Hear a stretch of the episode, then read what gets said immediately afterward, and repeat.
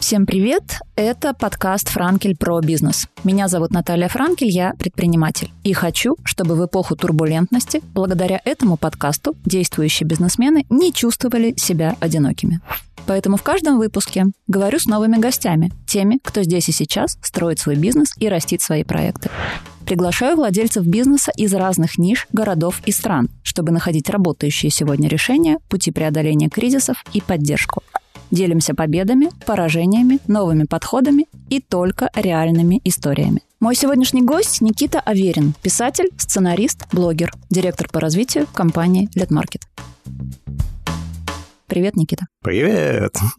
Расскажи в двух словах, что такое Литмаркет. Если говорить очень поверхностно и пытаясь огромную-огромную систему, которая существует внутри лид-маркета, описать э, какими-то несколькими предложениями, в первую очередь это ресурс, направленный для того, чтобы писатели могли максимально успешно, максимально развернуто монетизировать свое творчество. Идея родилась из того, что я и мой коллега Дмитрий Рус, мы оба писатели, и оба много-много лет э, общались с издательствами на вопрос того, что существует такой очень клевый момент. Есть бумажная книга, которая нас всех кормит, которую мы все знаем, все умеем продавать и понимаем, как что происходит. И есть электронная книга. И что электронная книга максимально не обласкана вниманием издателей, что они не обращают на нее внимания, а это потенциально рынок, который заменит бумагу. Много лет мы ходили, объясняли, предлагали посотрудничать, как-то возглавить это направление. Дмитрий в одном издательстве, самом крупном российском, я в другом издательстве, самом крупном российском. И, к сожалению, отклика мы тогда не нашли. Тогда издатели считали, что электронные книги как таковые – это в лучшем случае когда-нибудь это будет 10% от общего объема рынка. Это прямо потолок, который мы можем достичь. Это какой год? Это 2000, там, скажем, 13-14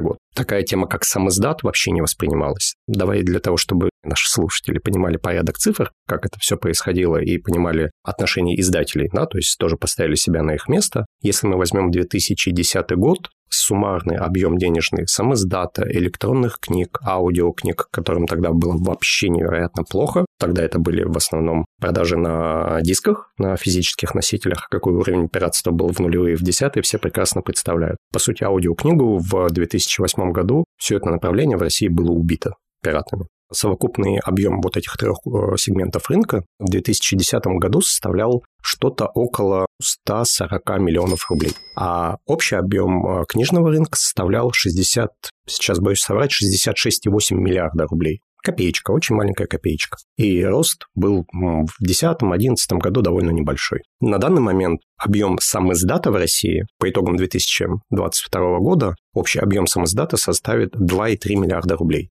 Аудиокниг 4,3 миллиарда рублей. Электронных книг э, только на Литресе, да, то есть мы говорим про самого большого участника рынка, они планируют, что по итогам года они заработают 11 миллиардов рублей. Ну, то есть если мы это все присовокупим, там получается около 18 миллиардов рублей. Объем рынка всей книжной продукции в России сейчас составит по итогам 2022 года в лучшем случае, если там звезды сойдутся и так далее, 90 миллиардов рублей. Электронный сегмент из всего общего сегмента это порядка 18%. Была вот такая крохотулечка, там меньше 1%, сейчас это 18%.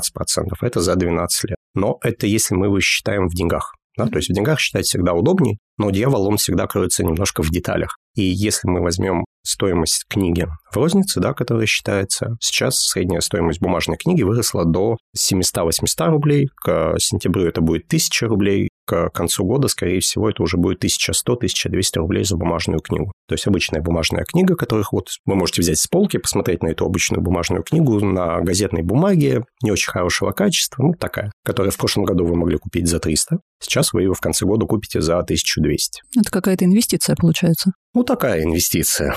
Скажем, букинисты вам 1200 э, рублей за эту книгу уже не дадут. Если посчитать в экземплярах, счетная палата сообщит информацию только в феврале, в марте следующего года, но примерно мы можем представлять, что количество книг, бумажных экземпляров, которые будут проданы в этом году, это будет порядка 146 миллионов. То есть почти как каждый э, житель нашей страны купил по одной книге. А если говорить за электронные книги в пересчете с денег на количественный показатель, это будет в районе 89 миллионов. Когда говорят о том, что бумажная книга не умрет никогда, что электронную книгу читают в разы меньше. Это вот вообще там 2-3 моих знакомых читают, все остальные читают на бумаге. По факту мы уже видим, что соотношение отнюдь электронная книга не 10%, а гораздо-гораздо больше. Тенденция – это продлиться. Все, что происходит на рынке, все, что происходит в мире, говорит о том, что бумажная книга не в следующем году, но буквально еще лет пять, и она в России сравняется по количеству с электронными книгами, по количеству покупок. А дальше электронная книга будет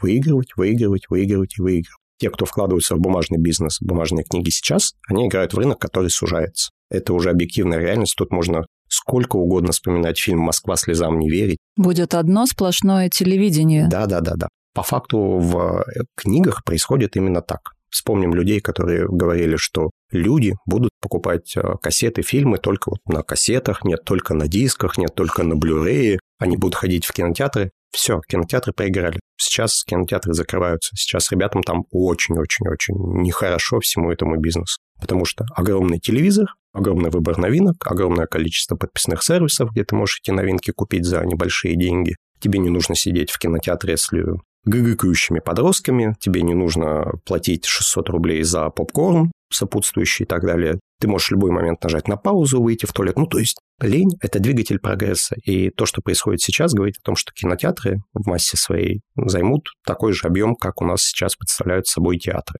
Театров много, театры разные, разные постановки на разный кошелек, на разный уровень, но это не массовое явление. Сколько твоих знакомых говорит о том, что вот они хотя бы раз в месяц ходят в театр? Ну, я не ЦА, у меня есть специальный чатик, где мы постоянно ходим в театр, но там не очень много людей. Давайте напишем в комментариях, как часто вы ходите в театр.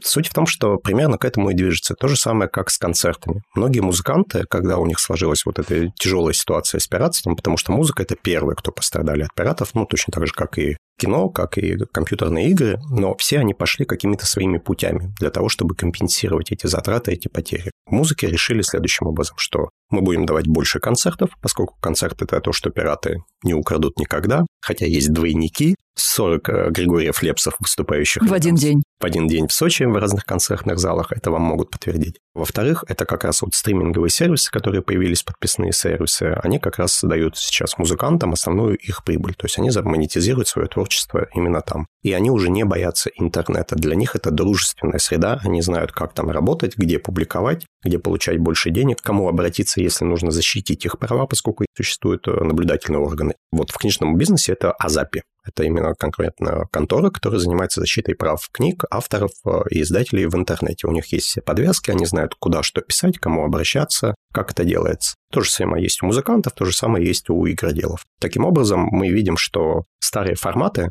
носители, да, они просто уходят. И в этом нет ничего плохого. Никто из нас не горюет по книгам, которые были написаны на каменных скрижалях. Никто не переживает, что «Ах, вот знаете, запах бересты, это было так здорово, вот эта бумага с ней вообще не сравнится». А другие, ну, ребята, ну, шуршание камней, это тяжесть 50-килограммового булыжника, который я держу на ночь, читаю сказку. Своим детям. Здесь нет ничего, абсолютно ничего плохого. Просто мы меняем форматы, мы стараемся делать как можно удобнее, потому что современному человеку ему удобнее не держать огромную библиотеку бумажную, поскольку он часто переезжает, у него съемные квартиры, он много куда-то передвигается, путешествует. Ему гораздо проще держать библиотеку в своем телефоне, а телефон это, по сути, уже все, это центр нашей жизни современного человека. У него там хранится вся его библиотека электронных книг, аудиокниг. То есть у него все под рукой, он всегда спокойно передвигается. Захотел он себе, точно так же, как любители музыки, хотят какую-то композицию, какой-то концерт слушать на виниле. Да, они покупают себе дорогое оборудование, покупают себе винил, ставят, наливают чего-нибудь и наслаждаются.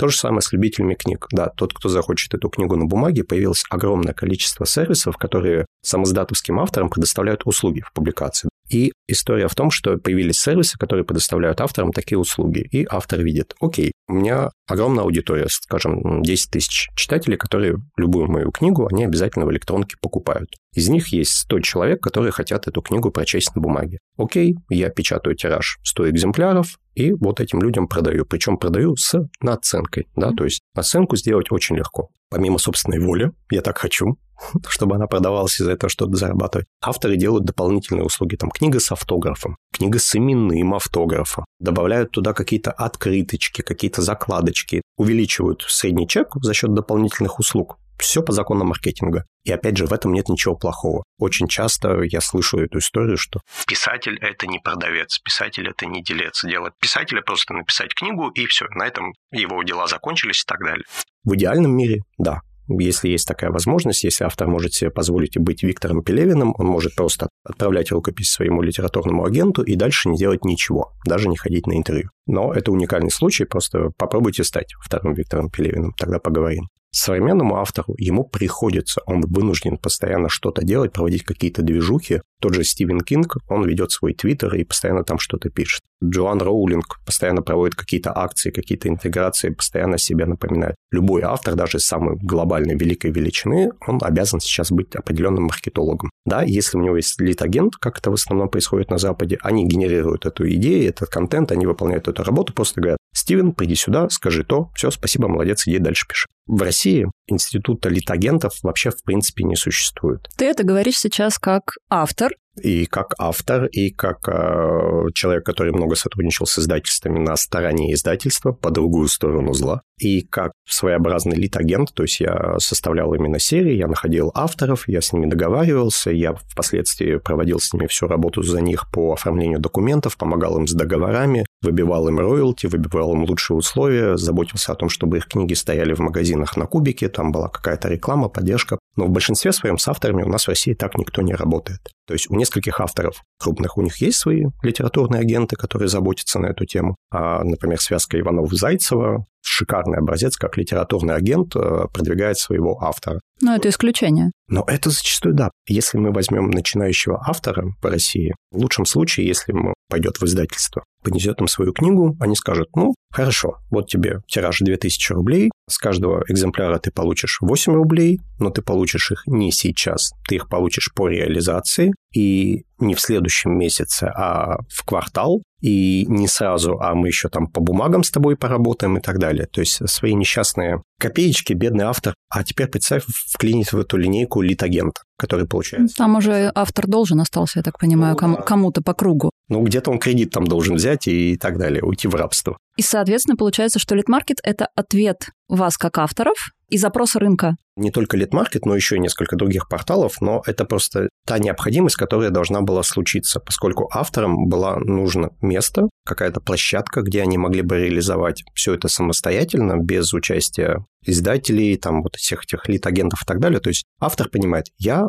не только могу написать текст, я могу проводить какие-то маркетинговые движения, да, я могу заказывать таргетированную рекламу, я могу делать какие-то акции, рекламки, заказать сувенирную продукцию, я это все сам могу сделать. Не нужно для этого делиться с кем-то еще. Вот я делюсь только с теми людьми, на чьей площадке я это продаю. И эта площадка – литмаркет. И это площадка литмаркет. Расскажи про модель. Если говорить про модель литмаркета, то она очень простая. Автор регистрируется. У нас один из немногих порталов, где не требуется первоначально доказывать, что ты имеешь право продавать. Потому что есть порталы, где говорят вначале, пожалуйста, вот ты можешь опубликовать свое произведение, но докажи не то, что ты писатель, а то, что ты хотя бы популярен. То, что твоя книга будет востребована, ее будут покупать соверши танцы с бубнами, в полночь отруби курице голову, разбрызгай кровь и станцуй голым, призови не знаю кого. Всех. Всех, и будет тебе счастье. И покажи нам, что твою книгу будут покупать, она пользуется спросом.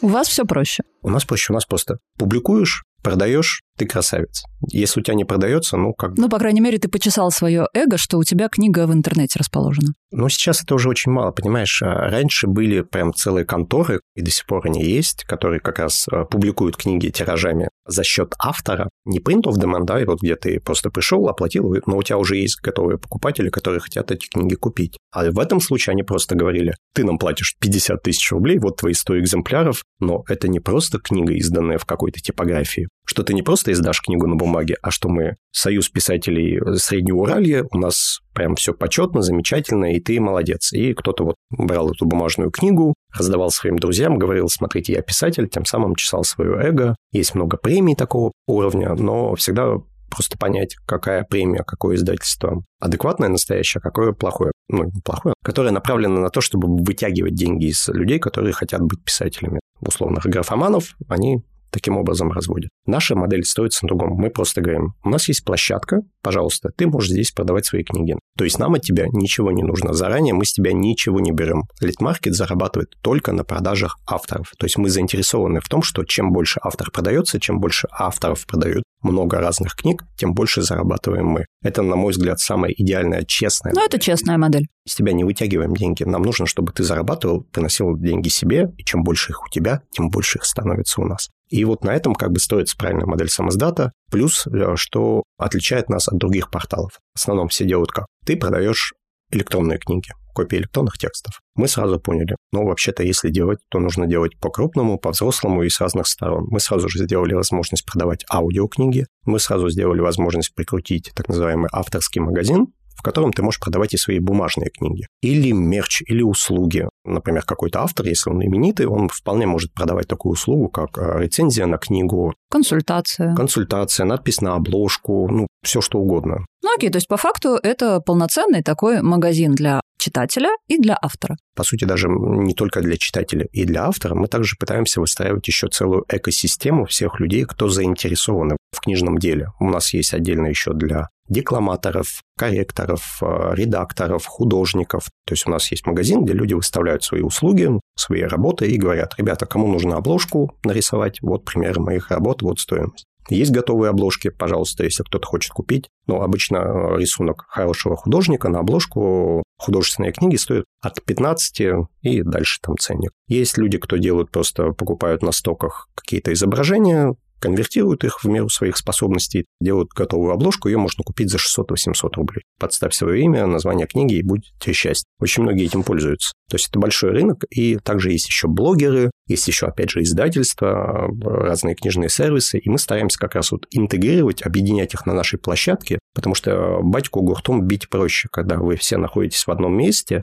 вам не нужно друг друга искать, с кем-то договариваться, вы сразу видите, вот я писатель, я пришел, ага, вот мне нужна обложка, потому что обложка для электронной книги – это 50% успеха. Об этом очень мало кто задумывается, но в том случае, если ты особенно начинающий автор, первое, чем ты можешь привлечь читателя, на что он обратит внимание, это обложка твоей книги. Многие считают, да господи, у меня гениальный текст, он вывезет вообще все, я могу позволить себе очень посредственную обложку. Возьму какую-нибудь известную картину, неохраняемую авторским правом, напишу свое имя, напишу название книги, и будет мне счастье. Ну, естественно, это так не работает. Нужно сделать хорошую качественную обложку. Дальше. Нужно отредактировать текст. Поскольку все писатели считается, что они очень грамотные, ты можешь быть невероятно грамотным, но никто не застрахован от огрехов. Ну, понятно, и пробелов не в том месте. Да, и э, можешь потерять героя в процессе написания. Всякое бывает. Редактор, он нужен. Без этого как бы можешь, конечно, набрать себе бета-ридеров. Это читатели, которые просто увлекаются творчеством твоим, или им просто интересна эта книга. Они ее прочтут, и тебе сразу со стороны накидают какие-то несостыковки, ошибки и так далее. То есть у нас такой инструмент тоже есть, что можно на этапе до того, как ты опубликовал книгу, у тебя, например, есть бригада твоих бета-ридеров, твоих друзей,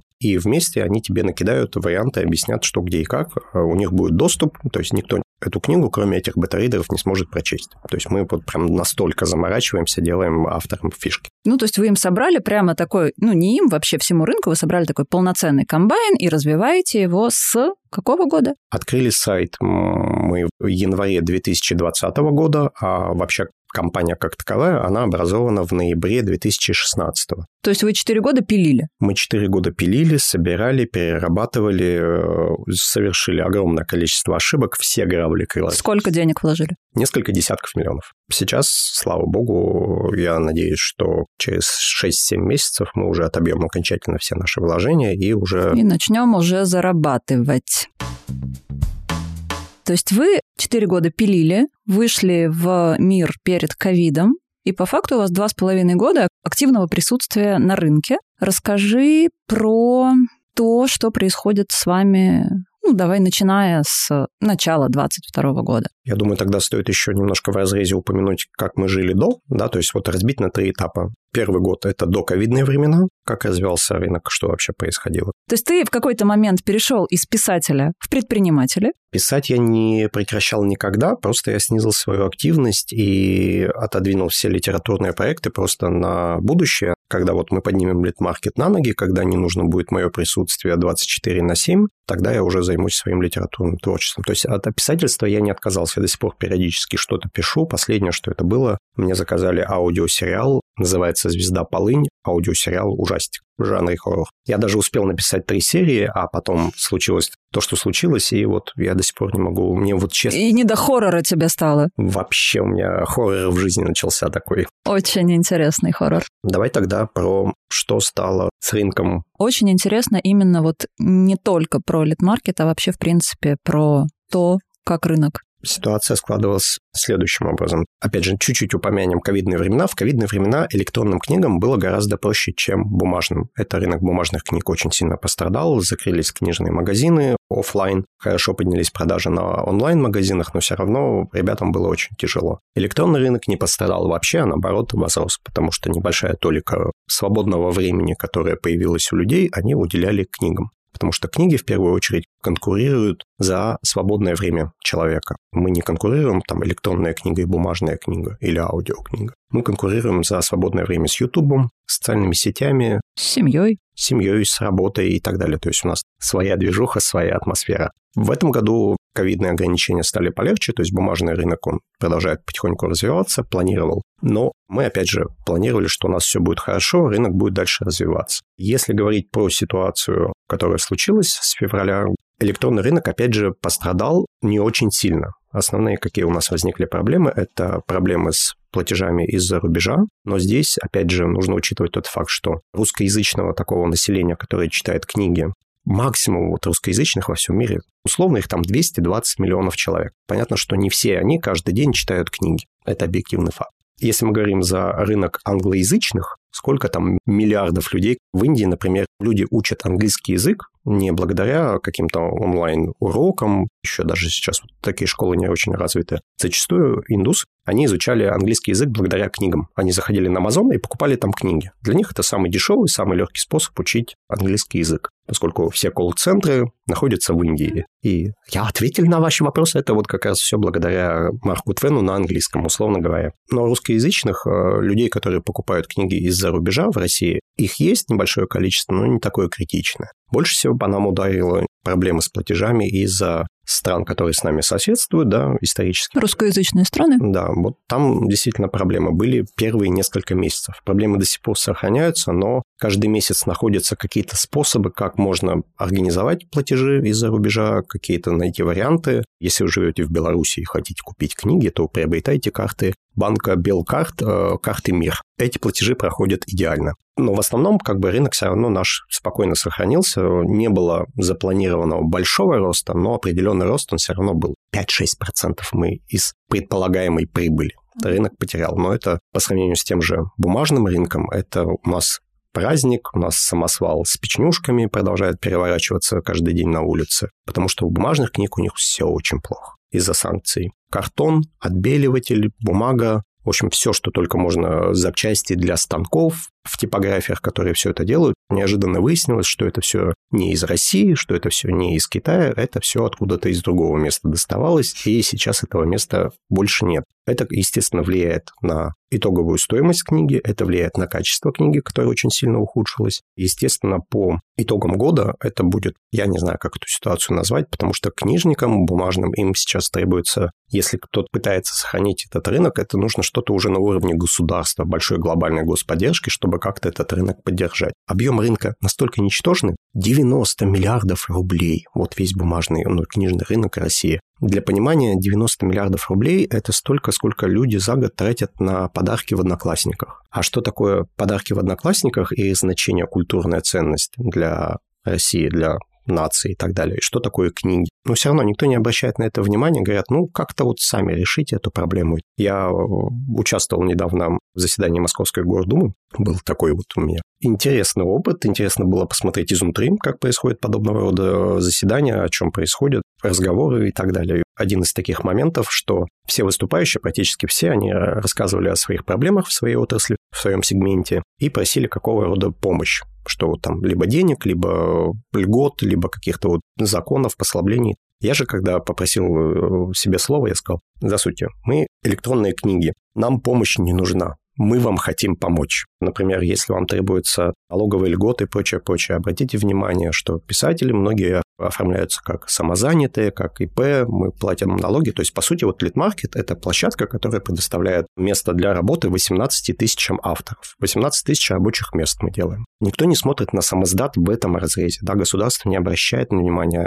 То есть мы платим налоги, да, как компания, окей, а то, что мы при этом генерируем, и мы не хотим себе это в качестве отчетности и так далее. Мы просто говорим, обратите на нас внимание, может быть, это как-то будет вам полезно. Мы готовы сделать какие-то социальные программы, социальные акции. Например, писатели собирают деньги, продают книги для детских домов. То есть мы готовы помогать. Книжный бизнес электронный чувствовал себя хорошо. У нас больше происходило такое внутреннее бурление, внутренний передел рынка. Каждый месяц на нашем рынке происходит какое-то глобальное такое внутреннее изменение. В феврале с рынка ушел лидер сам издата компания, и это привело к тому, что начали резко перераспределять и читательскую аудиторию, и, главное, авторскую аудиторию. Поскольку лидер не только ушел с рынка, он еще заблокировал возможность покупать и выводить деньги. То есть представь себе, что одномоментно 8 марта, условно, там 10 тысяч человек, писателей, для кого это был кусок хлеба, основной заработок, они с этого зарабатывали, им сказали, все, спасибо, до свидания, дверь там. Они оказались, по сути, выброшены на улицу. Мы компания Литмаркет, понимали, что к этому ситуация будет именно такой еще задолго до. Ну, там не сильно задолго, за две недели вы. За две недели мы это поняли. Это только вы поняли или другие компании тоже поняли? Возможно, они и поняли, но э, производить какие-то телодвижения и реагировать на эту ситуацию они начали гораздо позже нас. 1 марта, еще за неделю до, мы объявили акцию, что Уважаемые авторы, если вы чувствуете, что вам сейчас нужно будет куда-то переходить, что вы сейчас потеряете основной свой заработок, мы предлагаем вам льготные условия. То есть вам повышенная роялти, рекламная кампания, баннеры, удвоение таргета. А те, кто у вас уже был, они не расстроились, что вы даете столько плюшек э, другим людям? Фишка первая, что мы давали не просто так людям, то есть им предварительно нужно было как раз подтвердить, что у них есть определенное количество продаж в месяц, что они очень популярны и что они действительно заслуживают такой ситуации. Во-вторых, мы, естественно, понимали, что у нас есть старые авторы, которые могут обидеться. Поэтому мы в итоге приняли решение, мы повысили роялти всем. То есть мы такие, ребята, вы с нами уже два года, вы как бы тоже заслужили счастья всем. И вроде за это нас никто не поругал, не побил и не сказал, что мы нехорошие. Следующий месяц был очень тяжелый в плане того, что мы не ожидали, что нам удастся привлечь такой огромный кусок платежной аудитории и такое количество коммерческих авторов. Сколько вы привлекли? По сути, мы за там два месяца, да, вот, вот этого перетекания. Март-апрель? Количество авторов у нас увеличилось на 10 э, тысяч человек. То есть вы почти всех забрали себе? Коммерческих авторов. Количество авторов как таковых на том сайте, откуда они уходили, там было 50 тысяч. То есть к нам перешли именно те, кто интересовался вопросом финансовым. Нам многие говорят, что вот вам очень повезло, что к вам пришли авторы. Мы всегда на это отвечаем, что помимо нас в этот момент на рынке было еще несколько компаний. Сколько? Ну, из тех, кто реально мог стать таким главным бенефициаром всего этого великолепия было еще как минимум три компании. И еще было два больших сайта. То есть это Litres и еще одна компания, которые могли, они больше нас. Но они ничего не делали активно в инфополе, и, соответственно, вы были единственными, кто реально работал над привлечением аудитории целевым. Мы понимали, что если сейчас вот не посуетиться, не приложить огромную массу усилий, счастья тебе не будет. Помимо того, что были мы, у нас были условия, мы прилагали усилия, мы их прилагали реально. Это я не преувеличиваю, что мы несколько, по сути, недель практически не спали. То есть вся наша команда, а команда у нас была небольшая. Это я, мой коллега Дмитрий, у нас было три программиста, бухгалтер и юрист. Но они, понятно, в этом деле особо не участвовали. А сейчас сколько у тебя человек? Сейчас у нас в компании 10 человек. Я, наконец-то, нанял себе дизайнера и э, СММщиков, э, модераторов. Я в свое время считал количество профессий и рабочих единиц, которые я в себе сочетаю до того, как у нас появилась возможность нанимать сотрудников. Я в компании замещал порядка 10 человек. У меня не было отпусков, выходных и так далее. Сейчас вот я себе позволяю роскошь одного выходного в неделю. Mm-hmm. Растешь. Дмитрий, мой коллега, к сожалению, до сих пор не может себе этого позволить, но я надеюсь, когда-нибудь мы отправим. Ну, несколько месяцев спустя Ну, хотелось бы верить, может быть, пораньше. Но история в том, что если говорить при прочих равных, до тех результатов, объемов, которые есть сейчас у нас и есть у других лидеров на рынке, да, то есть мы сейчас условно входим в тройку лидеров. Мы по разным показателям, по популярности, по количеству тайтлов и так далее, мы там меняемся местами, но по количеству денег сейчас мы примерно все вот тройка на одном уровне. Да, сейчас вернется бывший лидер, и он тоже попытается вот в нашу компанию как-то пристроиться. А репутационно у него как дела, как он себя чувствует после того, как он кинул? История там решается с точки зрения самой компании, видимо, просто. Они говорят, что мы поменяли владельца, у нас теперь владелец из России, у нас новая администрация, мы сейчас всех амнистируем, и все будет хорошо. Но там проблема была в том, что когда авторы размещали какие-то сообщения, какие-то месседжи, что я ухожу туда-то, или вот ищите мои книги там-то, им удаляли и книги, блокировали счета, удаляли все их комментарии. Вряд ли они захотят вернуться к бывшему лидеру. Как тебе сказать? Есть очень интересные психологические моменты, что автор – это человек, который всегда ищет там, где как рыбка... Выгоднее. Глубже, выгоднее. И если он видит выгоду, то он находит себе какие-то определенные аргументы, почему он может вернуться на эту площадку. Опять же, я тут никого не осуждаю, это личное дело каждого, каждый публикуется, делает все, что хочет. Мы всегда были той площадкой, которая никогда не запрещала публиковаться на других. Если не эксклюзивная книга, а вот просто вот автор продает свои книги, Вообще, пожалуйста, только за. Я всегда говорил, общий прилив поднимает все лодки на берегу. Чем больше компаний, чем больше сервисов, тем лучше и авторам, поскольку сервисы между собой... Конкуренция. Конкурировать, да. Они вынуждены предлагать больше и лучшие условия, развивать свой сервис, увеличивать какие-то плюшки. В выигрыше остаются читатели, да, у которых есть выбор, они могут там, вот здесь книга дешевле, здесь акция, здесь вот удобные какие-то функции у этого сайта. И таким образом лучше остается, потому что если лидер один... Он тогда не лидер, если он один. Ну да, Amazon как бы не шевелится. Монополист? Да, они контролируют 80% книжного рынка Америки, хотя книжный рынок Америки всячески пытается это отрицать, говорит, что электронные книги составляют 25% и так далее. Amazon просто улыбается. И говорит, окей. Хорошо, хорошо, мы не против. Но история в том, что на рынке России в электронном сегменте очень долгое время был лидер, один. Я думаю, можно сказать, компания Litres, очевидный факт. Но компания Litres э, тоже сделала свой сам издат. То есть они понимают, к чему идет этот рынок, они создают свой сам издат. Они очень активно развивают рынок декламаторов аудиокниг. Они пытаются работать с декламаторами напрямую. Сейчас они запускают сервис подписки, что вызывает очень неоднозначную реакцию среди авторов и так далее. Но тут я ничего не буду говорить, это их бизнес, они сами решают, как им делать. Лично мы у себя заводить подписной сервис, подписную модель монетизации. Поясню для тех, кто не понимает, подписная – это когда читатель платит небольшую денежку в месяц, там условно 300 рублей, и имеет доступ практически ко всему каталогу сайта. Если производитель один, если он распределяет эти денежные ручейки, все они стекаются к нему, это выгодная модель. Но в нашем случае она не работает, поскольку за каждую книгу автор по такой финансовой модели получает копейки. И копейки – это не форма речи, да, не метафора, а это реальность. То есть автор, продавая книги напрямую, получает условно 100 рублей, продавая книгу по подписке, он получает 50 копеек. Автору это невыгодно. И мы не хотим вступать на этот путь, то есть как большой компании, достигнув определенных результатов, мы, конечно, могли бы сделать подписную модель, получать какие-то деньги, но это убьет вообще всю изначальную идею, потому что мы строили этот сайт именно для того, чтобы авторы зарабатывали, чтобы автор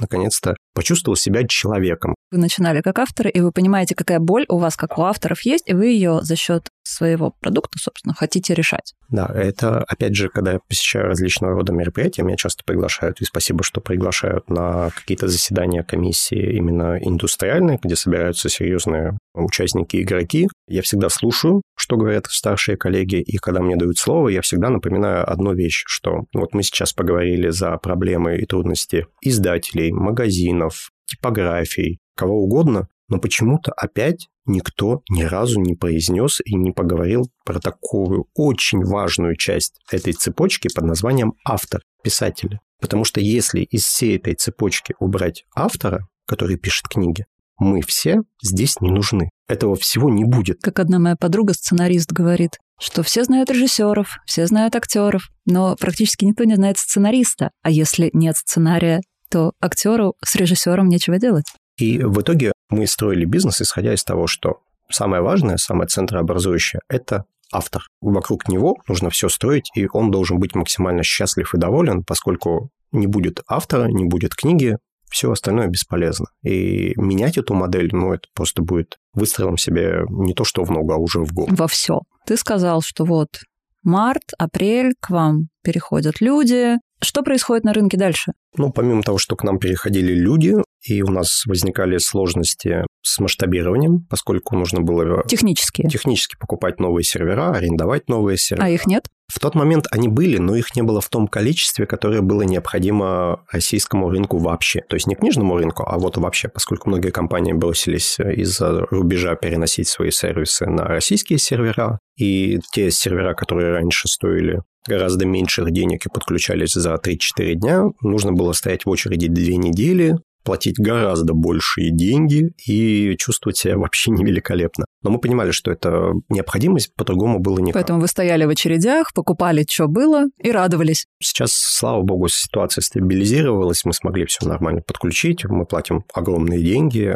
работаем стабильно. Плюсом еще был подарок от друзей, назовем его так, нас в течение практически ну, активно два месяца, а если там взять до и после, практически три месяца нас дедосили. 24 на 7? 24 на 7 нам пытались уронить сайт. Нам пришлось в результате этого отключить огромное количество функций на нашем сайте. Мы даже убрали главную страницу. Для понимания, очень многие удивлялись, причем это был такой интересный маркетинговый ход. Обычная главная страница таких сайтов заключается, что ты заходишь, видишь топовые книги, топовые бесплатные книги, какие-то баннеры, все красиво, ярко сияет, ну такая витрина магазина. А мы убрали и перевели на страницу жанров. Просто список жанров, какие есть на нашем сайте. Шутили авторы э, телефонный справочник. Оказался очень смешной момент, что когда мы переключили на этот телефонный справочник, продажи на сайте увеличились. И мы очень долгое время всерьез размышляли, а не оставить ли нам этот телефонный справочник, потому что он объективно Работает же. приносит больше денег, чем э, главное. Но авторы очень просили, для них это есть еще элемент, им важно, им просто очень важно, что вот он мелькает на главной странице, что видят, что его книга самая там популярная по количеству читателей или по продажам за сегодня, или вот распродажа, вот он участвует, а вот его книга в эксклюзивом, а вот моя книжечка обновилась, или баннер красивый висит, где его книжечку рекламируют. Им это важно, это важный момент. Ну, хорошо, мы не против. Додосили только вас или додосили всех?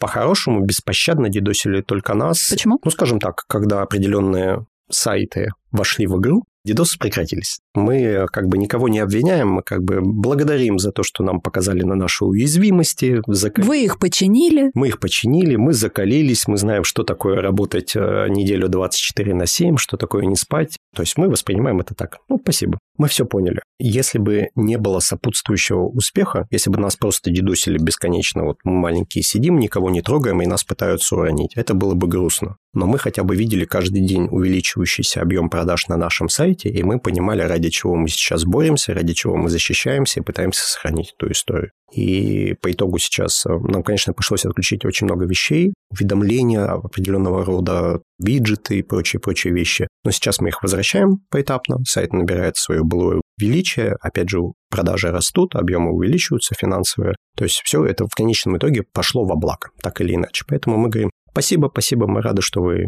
нам показали, что вы потратили свои деньги еще на это. Всем удачи! Твои самые удачные решения, ну, ваши, давай так, вы в партнерстве работаете, ваши самые удачные решения. Самое нужно произнести это ритуальное имя. Дмитрий Рус, мой коллега и партнер, с которым мы это все основали. У меня не было в своей жизни работы, где бы, по сути, седьмой год мы работаем. Мы за все это время с э, Дмитрием у нас никогда не было какой-то прям жесткой ругани, прям жестких разногласий и так далее. Мы всегда четко понимаем, я знаю, в чем силен Дмитрий, да, то есть там финансы, человек работал в Гугле, он все знает, он все понимает. Я понимаю где-то за маркетинг, за психологию, и вот сочетая эти два мнения, и опять же, прислушиваясь, мы всегда очень часто проводим опросы среди авторов, среди читателей, получаем обратную связь. Я знаю, что я ничего не знаю, да, что я могу как-то вот определенно смотреть на рынок, считать, что я здесь давно работаю, я гуру и так далее, но по факту это не так, что у людей меняются интересы, запросы, понятия, как им что делать. И мы всегда пытаемся вот обсуждаем, все это решаем и делаем. И самым удачным решением, ну, естественно, первое это то, что мы сразу, четко увидев первые сигналы, поняли, что нужно срочно предлагать авторам выходить на наш сайт, предлагать какие-то условия и прочее. Удачным решением, что мы не сломались, по сути, мы в какой-то момент, э, вот наша маленькая команда, даже сейчас наша маленькая команда относительно других сервисов. Ну, 10 человек – это прямо очень маленькая команда. Ну, скажем так, один только аналогичный нам отдел самоздата в одной крупной компании, там порядка я боюсь соврать. В какой-то момент у них было 50 человек. Может, сейчас их там поменьше. То есть мы выполняем объем работ, сопоставимые с работой, которые есть у них, и при этом показываем финансовые показатели гораздо выше. Мне кажется, что это прям хорошо. Ну, потому что работаешь для себя, очень важный момент. Не знаю, ну, можно ли его рекомендовать другим бизнесменам или нет, просто в нашем случае... Ты попробуй. Сложилась отличная ситуация по факту. У нас нет инвесторов.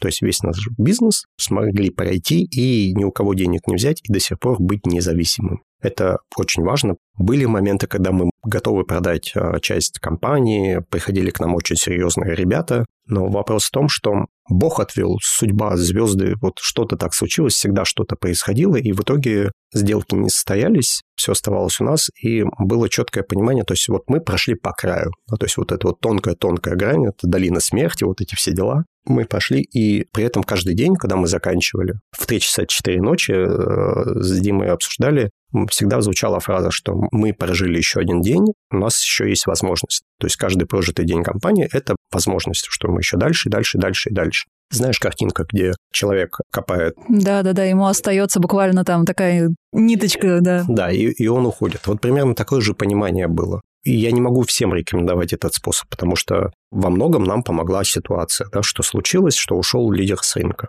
Но опять же, мы были э, к этому готовы. Знаменитая фраза, что успех – это шанс плюс э, готовность реализовать этот шанс. Вот мы 6 лет были готовы к этой реализации. Мы сидели на низком старте, мы сидели и ждали, когда он случится. И прикладывали все усилия, просто ждем, ждем, ждем, ждем, не сдаемся, потому что когда-нибудь что-то рано или поздно должно произойти. И вот с этой уверенностью Машии все получилось. Расскажи, что такое рынок вот сейчас? В моменте растет ли он, количество игроков, э, что происходит? Если говорить про ситуацию в данный момент, если раньше на рынке каждый месяц пытался появиться новый игрок, то сейчас каждую неделю пытается появиться новый игрок. Скоро каждый день будет появляться новый игрок? Я не знаю, все просто видят цифры, объем рынка, и все считают, что достаточно сделать сайт и ворваться. Мы все наблюдали нашим сообществом очень такую ну, скажем, немного грустную историю, как одна девушка, автор, объявила о том, что она создаст свой сайт сам издата. Он будет похож внешне на тот сайт, который ушел, поэтому всем будет привычно. Она уже придумала логотип, она уже заказала сервер за 20 тысяч рублей в месяц. Человек святая уверенность, что достаточно нанять несколько программистов, придумать логотип, сказать, что внешне это будет функционально, как вот у больших товарищей, и будет счастье. Дело было в апреле, Обещала она в мае запуститься. Сейчас она перенесла это на декабрь. Говорит, что мы придумаем новый логотип, новое название. Это как Росграм, да? Да-да-да-да. Наймем новых программистов, и будет счастье. К сожалению, это так не работает. Как я уже говорил, 4 года разработки для понимания анализа рынка, понять, что сделать, как сделать. Сделать это, опять же, уникально. Вот когда нам говорят, сделайте как у всех, и будет вам счастье. Мы не хотим делать как у всех. Зачем ты пытаешься зайти на рынок с продуктом, который там уже есть? Как ты объяснишь покупателям, читателям, да, почему они должны прийти к тебе? Уже же есть такой, уже популярный, уже востребованный. В чем твоя фишка, в чем уникальность? Многие люди этого не понимают, и многие люди потом к нам, когда приходили, они говорили, ой, у вас, конечно, все хорошо, все замечательно, нам очень нравится, а вот можно вот это вот исправить и сделать, как было вот у тех? Что мы задавали вопрос, как бы, а зачем? У нас есть, оно работает, оно хорошее. История в том, что, опять же, до запуска всего сайта я вот вопросом электронных книг, развитием и всего прочего, по сути, вот крепко очень занимаюсь года с 2008 -го. Когда я познакомился с Александром Николаевичем Житинским, у него какой-то взгляд в космос, он все знал, все понимал и видел, куда что развивается. Он был невероятный визионер, и он четко понимал, что вот этот мальчик Витя, как там группа кино, ну, они хорошие, талантливые, давайте мы их оставим. Он четко рассказывал, объяснял мне, что такое электронная книга, к чему это идет, как это развивать и так далее, и так далее. Я уже тогда изучал вопрос. У нас есть такой подраздел, мой личный раздел, называется «Рейтинг литературных порталов». После меня такие рейтинги пытаются несколько человек составлять, там все очень пафосно. И я им объяснил, когда мне говорят, что твой рейтинг плохой, а вот у нас хороший, мы вот повторили. Просто на пальцах людям объяснил, что, ребята, вы строите рейтинг на основании показателей одного единственного сайта, Similar Web, какая там есть аналитика. Причем это сайт, который показывает не настоящие данные, он показывает условные данные, опирается на что-то там. Я в составлении своего рейтинга, начиная с 2000 2016 года, информацию собираю с 2010, а аналитическая деятельность с 2016 года каждый день. Я провожу и смотрю статистику, сколько прибавилось книг, сколько прибавилось авторов, сколько прибавилось пользователей, какая посещаемость, сколько чеков было за день в этой компании, какие у нее есть социальные сети, какая активность в социальных сетях, количество лайков, количество комментариев, количество просмотров. Тяжело с тобой. Очень тяжело. Я читаю всю профильную прессу, я смотрю, где что сказали, какую сумму кто где озвучил, какие кто где показатели. Собираю все это в табличке. У меня огромные таблички. Понятно, почему ты не спишь. Ну, я перечислил, там порядка 50 пунктов. Представь себе 50 компаний, 50 пунктов, каждый день прибираешь и в конце выводишь аналитику. Да, в конечном итоге я показываю читателю, зрителю, кому угодно, в виде картинки. Да, твоя лаконичная картинка разноцветная. А за этой картинкой стоит очень большой труд. Когда мне говорят, да какой у тебя рейтинг, господи, у тебя там просто 10 пунктов перечислено, и, и все. А ребята вот в Симлер Вебе, они вот там аналитика. Бога за бороду поймали. Да, я говорю, хорошо, можете пользоваться любой, ориентироваться на все, что угодно. Вот это точно понадобится всем. Фразу, что лид-маркет умрет в следующем месяце, закроется, я слышал, начиная с января 2020. То есть мы только открылись. Вас уже начали хоронить. И хоронят каждый день. То есть каждый день какой-то человек пишет, уверяет, что все, да, Литмаркет мертв, там жизни нет. Они сейчас закроются вот со дня на день, все, им уже в следующий месяц все, уйдут. Каждый предприниматель, которому так говорят, может пойти посмотреть на динамику вашего роста, взять вас как ориентир, чтобы успокоиться и пойти спокойно работать дальше. Как вариант, советую. Расскажи про планирование. Очень большого количества бизнесов сейчас очень короткий слот планирования, то есть это там у кого-то неделю, у кого-то месяц, у кого-то там два месяца. Какой шаг планирования в твоей нише? В прошлом году мы помогли прям очень хорошо, уверенно за год. Ну, то есть на год вперед мы могли распланировать, понять, что, где, как, куда, как оно будет двигаться. В этом году, конечно, все становится с ног на голову, и каждый месяц э, пытаться что-то... То есть может э, в любой момент ворваться какой-то новый игрок. Причем не такие вот игроки, да, о которых мы говорили, что кто-то мечтает, создал сайт, сейчас я вам порву самоздат, а компания Яндекс покупает компанию Bookmate. Внезапно, неожиданно. Но это неожиданно для людей, кто не в теме, а для нас, кто находится внутри рынка. Мы прекрасно знаем, какие госкорпорации, какие корпорации самые известные. Они приходят ко всем книжным, маленьким и большим товарищам, ведут определенные разговоры. Различные мобильные операторы мечтают открыть свой а, самоздатик или электронный магазинчик книг. На рынок пытаются зайти все, от мала до велика спрогнозировать, в какой из месяцев вдруг неожиданно кто-то ворвется и сделает прям большой сайт, вложит туда невероятное количество денег на рекламу, продвижение, чтобы Константин Хабенский читал 10 минут в прямом эфире какую-то книгу под брендом на Ютубе, кто сейчас самый известный, хороший, популярный ютубер. Все что угодно могут сделать. У нас таких возможностей глобальных нет мы все равно примерно прикидываемся. Вот сейчас у нас есть план до конца этого года с такой очень абстрактной, с учетом возможных форс-мажоров, которые могут возникнуть. Есть примерные результаты, которые мы прогнозируем для себя, для наших конкурентов, показатели, какие мы придем к концу этого года. И уже исходя из этого у нас примерно есть план на следующий год. Шаг в год – это обычная такая для нас ситуация. Но понятно, что это не жесткий план, что все может поменяться, можно просто назвать. Но где-то вот на год мы примерно планируем. Это для книжного бизнеса планировать на год – привычная ситуация. Легко спрогнозировать какие-то маркетинговые такие истории, потому что у нас есть традиции. Это Библия ночь, это Черная пятница, ну, которая есть у всех, и в мертвый сезон отпускной, да, проведение какой-то тоже акции именно для отпускников, которые готовятся в книгу. Мы четко знаем, когда на нашем рынке рост продаж, когда спад, когда мертвый сезон, когда движуха определенно происходит в рамках всеобщей распродажи «Черной пятницы». С маркетинговой точки зрения все очень можно легко рассчитать, заложить бюджеты и понимать, как куда двигаться. Сложность возникает в том, что, например, если у обычного магазина у него есть один клиент, это покупатель. А у нас сразу два клиента. У нас покупатель и автор. И нам нужно работать в сочетании, чтобы было и тем хорошо, и тем хорошо, чтобы и те не уходили, а если от нас не уходят авторы, то не уходят и читатели. Такие танцы с бубнами э, работать в двух направлениях немножко тяжелее, но пока что удается, слава богу. Какие ресурсы ключевые для вас? В первую очередь, от чего мы можем пострадать, нам нужно, чтобы нам не мешали. Вот это такая вещь, может быть, банально кому-то покажется, но международная ситуация единственное, что может повлиять на рост рынка, или на спад рынка. Или на спад рынка, да. Это именно экономическая ситуация, что если у людей исчезнут деньги, то как бы книги – это один из пунктов, который исчезнет из программы потребления, да, из жизненных важных ценностей, потому что люди пойдут покупать хлеб, а не покупать книги. Понятно, что электронным книгам будет чуть полегче, потому что купить электронную книгу за 50-100 рублей – это всегда проще и дешевле, чем бумажную там за 1000 рублей. То есть этот человек себе может позволить, но спад рынка все равно произойдет в таком случае. Поэтому мы очень надеемся, что хотя бы она не изменится, эта политическая и экономическая ситуация. Если это не изменится, то мы продолжим, потому что у нас рост продолжается, да, то есть вот эти все протуберации, которые происходили в первой половине 2022 года, сейчас рынок начинает расти, то есть все начинается уверенный рост. Вроде бы все определились, э, кто где работает, у кого какая читательская авторская база,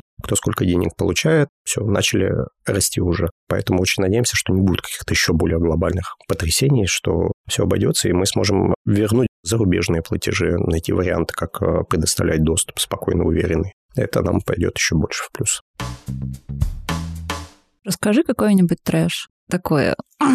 Начинаем с э, запуска нашего проекта. У меня произошел такой фейл, который идет вот все это время. Я начал очень сильно разочаровываться в людях. Невероятным образом. В большом количестве своих друзей, коллег, знакомых, просто людей, с которыми я сталкиваюсь по работе, потому что то количество определенное негатива, которое я начал получать в свой адрес, в адрес Литмаркета, в адрес Димы, оно просто невероятное. Когда ты пытаешься анализировать и понять, что является причиной этого хейта, ты понимаешь, что причины-то нет. Для того, чтобы вдруг начать меня ненавидеть, э, говорить, что у меня сайт плохой. Ты плохой. Что в этом кроется? То есть какая выгода человеку от этого? Я не понимаю. И вот у меня на этом фоне количество людей, знакомых, кому я по-прежнему хорошо отношусь, и могу сказать, что это хороший человек, оно стало очень небольшим. Очень. Потому что эм, перед стартом проекта я лично, вот я составлял список авторы, с кем я знаком. Лично, шапочно что-то слышу, кого я могу пригласить на сайт. Это было 7 тысяч человек. Откликнулись на это предложение? Ну, около тысячи. Из них реально загрузили свои книги и начали что-то делать около 100. Из них с нами до сих пор два человека. Прямо какая-то кратно снижающаяся конверсия. Да. И невозможно понять причину, почему это происходит. Потому что это проект, он направлен на то, чтобы люди получали деньги. И он не направлен на то, чтобы я у этих людей деньги забрал и какую-то им копеечку отстегнул. Происходит же наоборот, вначале они зарабатывают, и потом с этого отстегивают копеечку мне. То есть в этой ситуации вин-вин абсолютный. Но почему так произошло? Вот я столько вещей о себе услышал невероятных просто. И этого человека, который был, ну, скажем так, не готов психически, был бы такой помягче, я думаю, он бы сломался где-то там месяц на третий, на четвертый бы сказал. Идите вы все, дорогие мои коллеги, очень далеко-далеко-далеко, и бизнес этот туда же. Но тут нужно держаться, понимать, что жизнь такая, что ты зачастую не найдешь даже причин, почему тебе всаживают нож в спину. Просто скажи, окей, я вас понял, двигаемся дальше. И опять же, не тратьте время никогда на хейтеров, на споры и так далее. Это настолько непродуктивная история. Есть около литературное сообщество, я сейчас в кавычки это дело выделил. Вся суть направлена на то, что это анонимные хейтерские сообщества, где конкуренты вбрасывают всякую гадость каждый день обо мне, о Диме, о литмаркете, чернушное, заказушное, там сыпется, дай боже. Ну и в комментариях, соответственно, подсыпают. Есть там, конечно, среди этих комментаторов люди, которые нас активно защищают, объясняют, что это все хрень, тут это все неправда и так далее, и так далее. Но история в том, что если на это все реагировать, везде бегать, э, разбираться, говорить, вы не правы, я не такой, все неправда. То тогда ты не получишь четверть от общего несколько миллиардного оборота рынка. Тут нужно четко понимать и расставлять приоритеты. Занимайся своим делом, вкладывай свое время и бюджет именно в то, чтобы развивать свой бизнес. А работать с возражениями нужно опять же уметь. Это есть сейчас... Я не знаю, кто этот талантливый маркетолог. На Wildberries какие-то ребята смогли организовать отличную маркетинговую рекламную кампанию в качестве ответов на комментарии от пользователей. И очень многие люди покупают у этой компании на Wildberries только ради того, чтобы прочитать ответ от службы поддержки, ну, от представителя этой компании на Wildberries. Ты заинтриговал, я даже не знаю, о чем речь. Там такого уровня, что купила леопардовую юбочку, вот думала, ну, после 30 мне леопард, ну, это такое вульгарное и так далее. А дальше идет ответ от представителя компании, что просто вы всегда внутри чувствовали себя императрицей, Но всегда помните, что лучше стоять в леопардовом купальнике на пляже и ловить восхитительные взгляды и комплименты, чем в леопардовых лосинах и получать другую обратную связь. Это я вам говорю как представитель, который ловит второй вариант. Тонко. Ну, у них прямо очень хорошая служба заботы о клиенте. И вот там все ответы, они вот такие. Представляешь, как можно довести до того уровня, чтобы люди покупали только ради того, чтобы услышать ответ. Какие качества ты считаешь важными для предпринимателя в современном мире? Стрессоустойчивость, понимание того, что в любой момент может все измениться. Но я думаю, это было всегда, потому что в России бизнес никогда вроде бы не был таким легким, понятным и надежным. Всегда четко следить за трендами, за развитием, потому что ошибочно всегда думать, что если ты продаешь овощи на рынке, тебе не нужно изучать новые технологии, не нужно следить за всеми трендами, которые происходят, потому что ты можешь узнать о том, что появилась новая услуга, есть отличная курьерская компания, которая развозит э, продукты с рынков по офисам. То есть всегда нужно четко понимать, что есть варианты, как ты можешь масштабировать свой бизнес и очень неожиданно его масштабировать. Потому что никогда не нужно замыкаться, да, что вот мы делаем один вид услуг, один вид товаров, и все, мы дальше никуда не пытаемся рыпнуться. Всегда смотри, изучай различные варианты. Я сижу и думаю, как я могу сделать какую-то акцию, которая может привлечь внимание к моему литературному порталу. Люди, которые, скажем так, старинной формации, они могут решить. Ну, наверное, есть какие-то блогеры книжные, и вот они там делают обзоры, и вот мы этому блогеру там денежку заплатим или книжки пришлем, и он снимет влог, а там клевый сервис Литмаркет, и все идите туда. Можно сделать так. Можно взять, ну, например, блогер Лебедев. У него есть экспресс-дизайн где они делают эксперт-дизайн. Я могу заплатить вообще небольшие деньги, в районе, там, по-моему, 1020 стоит этот э, Иронов, который изображает, да. Я получу себе инфоповод, я получу себе кучу вариантов дизайна логотипов компании, могу провести обсуждение среди читателей, да, там предложив им разные варианты. Понятно, что мы это не используем, но предложить мы это можем. Лебедев упомянет о компании в одном из своих роликов, я получу профит э, упоминания компании от блогера 500 тысяч подписчиков. Мне это обойдется в 20 тысяч рублей. Кто великолепен? Я великолепен. И вот такого рода плана есть варианты, просто нужно понимать, держать руку на пульсе и двигаться. И чем больше ты двигаешься, вот как раз то, о чем я говорил, что копай, копай, копай, копай. То есть в каждый день, который ты протянул, твоя компания не сломалась, приближает тебя к успеху, потому что успех, он где-то там. Если ты в это не веришь, зачем ты этот бизнес открывал? Твой главный кайф как предприниматель, он в чем? Мы в свое время думали, повесим в офисе большую досочку борт, возьмем маркер и каждый день будем рисовать, как увеличиваются объемы компании, продаж, и когда мы дойдем до миллиона. Объемы в чем? В единицах, в деньгах? В рублях. Миллион рублей там за день. И что вот когда будет миллион за день, мы откроем шампанское, мы будем по-разному... Кутить. Кутить и так далее. Информация о том, что мы вот минули этот рубеж, произошла, и я ее встречал следующим образом. Я стоял в шортах, тапочках, курил у себя во дворе колодцы, и просто так читаю на рабочий чат, а там информация, миллион мы уже прошли. Хорошо, все. То есть вот такая была реакция. То есть есть четкое понимание, что это не деньги не главное, да, то есть я не делаю это ради того, чтобы заработать миллиард денег и быть счастливым. У меня всегда была такая вот именно сверхцель, это может показаться кому-то неправдой, кощунством, что я там себе пытаюсь белый лад какие-то примерить. Мне всегда было важно именно создать в России такую возможность и такие условия, чтобы писатели, они реально зарабатывали деньги, получали те деньги, которых они достойны. Придумывать истории, которые интересны большому количеству людей, это талант. Всегда очень важно. В основе всего лежит история. В основе фильма, компьютерной игры, сказки на ночь и так далее. Всегда лежит история. Почему так получилось, что Писатель в России всегда был существо, ему давали 10% в лучшем случае от всего этого, что заработано, и типа будь счастливым. Это неправильно. Я считаю, что 80% это та цифра, которую автор должен получать. Когда мы выведем весь российский рынок, русскоязычный рынок, неважно, именно на эти условия, чтобы авторы получали именно эти достойные деньги, вот тогда я скажу, вот весь мой бизнес, вот все, что мы делали, это было не зря. Вот это вот я такой кайф славлю просто невероятный. Я четко понимаю, что мы все равно к этому движемся. Пусть мы не будем лидерами на рынке, пусть мы там будем кому-то где-то в чем-то уступать, но мы двигаем весь рынок, мы создаем этот рынок. Это вот, вот. Вы заставляете его двигаться? Подкидываем скипидара под хвост, чтобы все остальные суетились мы это все начали делать как два писателя, которые хотят, чтобы писатели зарабатывали нормальные деньги. Если бы мы этот движняк не устраивали,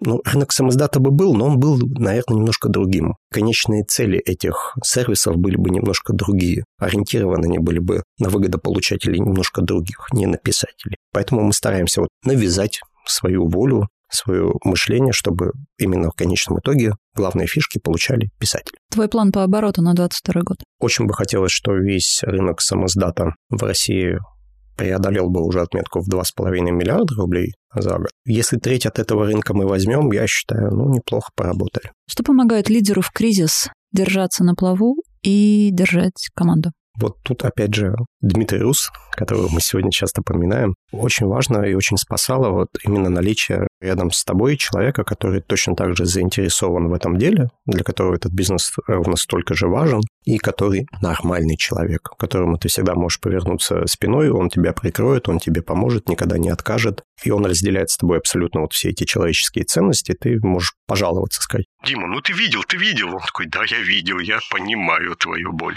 И с его стороны тоже, то есть мы такими были определенными, как э, к психотерапевту сходить, да, вот это вот обсудить, выговориться, и ты видишь, что это нужно не только тебе. Ты не зря делаешь, вот сидит человек, для которого это ровно настолько же важно. И ты видишь, что это нормальный, хороший, адекватный человек. Значит, мы адекватные будем вместе держаться. Мы людей, которые к нам приходят, мы опять же стараемся подбирать по такой же модели, чтобы это были люди, которым это было интересно когда я сталкиваюсь в издательстве с очень многими менеджерами высшего звена, я с ними общаюсь, и я понимаю, что этим людям, не всем, но очень многим из них, им вообще не важно, что они продают. Что они продают книги, что продают водку, колбасу, журналы, вообще без разницы. Они просто вот, я закончил маркетинг, я от маркетолог от бога. Нам очень важно, чтобы люди, которые работают с нами, чтобы для них книги являлись весомой частью жизни. Понимали, заинтересованы, разбирались, что они делают, куда они делают как была переформатирована вся издательская книжная деятельность в Англии. Сеть Barnes Noble, большая книжная сеть э, английская, она сгибалась. Сейчас происходит с очень многими книжными офлайн магазинами И человек, который пришел, поднял эту книжную сеть с колен и буквально за год вывел ее обратно на лидеры, восстановил все показатели и так далее. Что он сделал? Он пришел, посмотрел, уволил 50% эффективных менеджеров, вот этих всех замечательных сотрудников, оставил юриста, бухгалтера, директора магазина, всех продавцов практически уволил, нанял новых. Когда он нанимал новых, исходил из двух принципов. Чтобы этот человек жил неподалеку, и чтобы этот человек любил читать чтобы он разбирался в литературе. И в итоге каждый этот магазин, он стал таким культурным центром. На райончике все туда приходили, потому что продавец, он реально знает, что, где, куда, какой у него ассортимент, кто что написал, не путает авторов между собой, в курсе новинок и горит этим, и может тебе порекомендовать, и ты пришел за одной книгой, ушел вот с такой стопкой, счастливый и довольный. Во-вторых, то, что они все живут рядом, а в Англии это такой очень важный момент, в России не сработает. Этот принцип в Англии сработал, что все друг друга знают, все на райончике тусуются, и для них это стал такой центр притяжения, да, такого домашнего клуба, где, опять же, они начали предлагать в этом городе у нас живет такой-то автор, давайте мы этого автора сделаем встречу в этом магазине.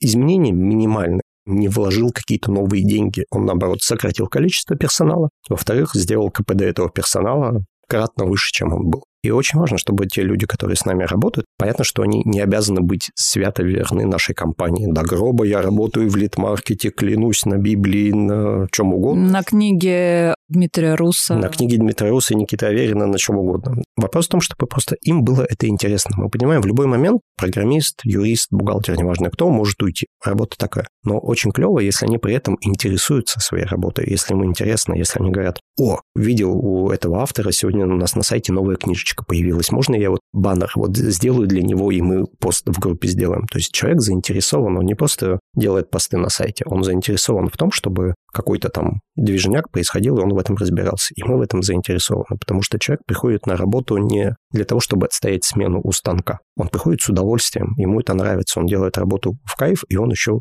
находится в такой литературной движухе. Кругом кайф. Переходим к финальным нашим коротеньким вопросикам. Что бы ты посоветовал современным предпринимателям? Не брать кредиты. Шутка. Ну почему же шутка? Если есть возможность, старайтесь сохранять бизнес в своих руках, потому что контроль – это всегда настолько невероятно важно. Если это ваш собственный бизнес, вы его создали, старайтесь до последнего как-то вот вытянуть всю эту историю своими силами. Понятно, что если нет уже вариантов, деньги на всех счетах закончились, проценты, кредиты и так далее, а кто-то предлагает вам купить, ну тут логичнее согласиться. Я не буду говорить, что нет, отказывайтесь. Бывают разные ситуации. Но стараться как-то вот до конца контролировать, держать руку на пульсе, всегда разбираться во всех аспектах, это очень важно. Мы, например, очень четко поделили все, что касается финансов, э, юридической и технической части, этим заведует Дмитрий. Он в этом разбирается, он туда. Все, что касается работы с авторами, с покупателями, рекламой менеджмент, этим занимаюсь я. Но мы постоянно друг у друга учимся. Я всегда интересуюсь. Я не программист, но я пытаюсь понять там, что происходит, если у нас случился такой-то баг. То есть я захожу в службу поддержки, вижу обращение и пытаюсь уже с точки зрения программиста проанализировать, что могло в каком месте вызвать это баг, кому из программистов отдать, чтобы он это посмотрел. То есть пытаться разбираться во всех тонкостях вашего бизнеса, даже если это не ваши профильные. Не пытаться навязывать, да, там, как заяц, который все знал, ходить ко всем своим работникам и говорить, как им нужно делать свою работу. Нет. Речь о том, чтобы именно самому разбираться, самому понимать, потому что это очень важно. Если это, опять же, твой бизнес, кроме тебя, он нафиг никому не нужен. Все твои работники пришли отстоять работу, да, условную смену отработать и уйти. Дай бог, если это не так. Но мы понимаем, что это очень-очень редкость, когда такое получается. И ты должен четко понимать, разбираться во всех тонкостях и стараться это не контролировать, но прям четко понимать, чтобы знать, кому обратиться и как исправить случай, если что-то поломалось. Как ты отдыхаешь? Как ты переключаешься? Ну, кроме тех ситуаций, когда тебя додосят, и 24 на 7 ты работаешь. Люди шепчут, существует такое слово – отпуск. Брешут. Я вот тоже думаю. Слава богу, последние две или три недели, я вот точно не помню, я смог себе позволить по одному выходному. Но это опять же выходной. Погулять по городу, сходить в музей, в зоопарк. Милейше. Ну, слушай, ну вот в ботанический сад я вчера. Очень красиво. Но отдыхать, опять же, очень нужно, потому что мы в этом деле с Димой были как фанатики, да, то есть это наш проект, мы это все вкладывались, да, нам близкие люди говорили, там, побереги себя, отдохни, сходи куда-нибудь. Большое спасибо всем, все отнеслись с пониманием, что мы это время потратили на развитие проекта. И вот сейчас, наконец-то, потихоньку ту-ту-ту, появилась возможность хотя бы вот просто отдыхать, выкаивать один день в неделю, потому что это очень важно, потому что иначе ты можешь выгореть. Какая твоя суперсила? Картавость. Тут ты непобедим просто. Я, наверное, очень неупертый, нецеленаправленный, не знаю, как правильно вот это слово назвать. Если э, в первом классе я написал сочинение, что я хочу стать писателем, когда мне было 7, а первая книга у меня вышла в 27 лет, да, то есть я 20 лет к этому шел. Неплохо. Понятно, что параллельно занимался разными другими делами, но это вот прям цель, которую я хочу достигнуть. Да, 20 лет нужно потратить. Окей, потрачу. Здесь тоже вот мы озвучивали цель, что мы хотим поменять рынок, чтобы писатели наконец-то начали зарабатывать. Вот пока я этого не добьюсь, я как бы буду к этому идти. И я не испытываю по дороге достижения этой цели какой-то вот прям дикого дискомфорта. Не возникает мысли, что это бессмысленно. Мне тяжело в этом пути, очень много препятствий, очень редко на кого можно опереться, кто тебя может поддержать. Но ты просто находишь эти точки опоры, ты за них держишься, ты видишь цель и не видишь препятствий, и ты двигаешься. И вот, э, наверное, вот такая вот определенная уверенность в том, что то, что я делаю, оно достижимо. Это можно сделать. И я просто к этому иду. И это мне, наверное, помогает в том, чтобы добиться поставленной цели. Какую бы книгу или фильм, или подкаст, или песню ты посоветовал предпринимателям, которые прям на все времена? Дневник книготорговца, автор шотландский владелец книжного магазина. Он дико ненавидит электронные книги. Он расстрелял Reader Kindle и сделал из этого культовую вещь. Это с точки зрения именно понимания того, что такое книжники, какие шестеренки у них в голове крутятся для принятия определенных решений, почему они являются такими фанатиками, он прям идеально подходит. Туда же до кучи можно книжный магазинчик Блэка, прям чтобы закрепить эту картину в голове. А если говорить про современные такие и более общие, идеально, очень хорошо. Последние два сезона есть провисы и вопросы, но в целом все очень правильно. Это «Силиконовая долина». Это вот прям описание нашей жизни, как оно есть. Если вы бизнесмен, если вы пытаетесь запустить электронный проект, очень много жизненных вещей. И потом уже очень хорошо пересматривать после того, как вы запустили бизнес и все у вас там сложилось. Пересмотрите еще раз, вы откроете для себя огромное количество моментов такие. Ну вот же, они предупреждали, как не надо делать. Почему я тогда не посмотрел и не подумал? Поэтому очень полезные и нужные вещи, и я вот прям всем рекомендую. Что ж, спасибо тебе большое за наш разговор, за твое время. Всегда, пожалуйста, приглашайте еще. Нам с вами пора прощаться. Внедряйте, применяйте и не опускайте руки. Подписывайтесь на нас на всех платформах, где вы любите слушать подкасты, ставьте звездочки и сердечки. И если есть вопросы, я на связи. Ссылка на канал в описании.